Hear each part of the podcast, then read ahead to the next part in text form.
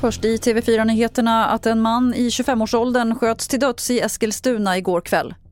Vid 22-tiden igår fick polisen flera samtal om höga smällar i stadsdelen Fröslunda. På plats hittades en man i 25-årsåldern skjuten av flera skott. Han avled senare under natten av sina skador.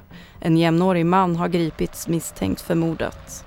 Den döda mannens anhöriga är underrättade. Båda männen är kända av polisen sedan tidigare men huruvida mordet har en koppling till senaste tidens skjutningar i Eskilstuna vill polisen inte gå in på. Reporter här var Ronja Mårtensson. I Umeå har fem personer gripits under natten efter att en man i 25-årsåldern hittades svårt skottskadad där igår kväll. De fem gripna är både män och kvinnor i olika åldrar och misstankarna mot dem handlar dels om mordförsök men också om skyddande av brottsling. Den skottskadade personen ska vara kritiskt skadad.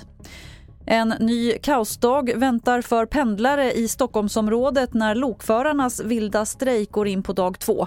Som det ser ut nu blir det lika mycket störningar idag som igår när det gäller pendeltågstrafiken.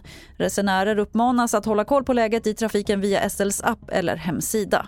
Fler nyheter finns på tv4.se. Jag heter Lotta Wall.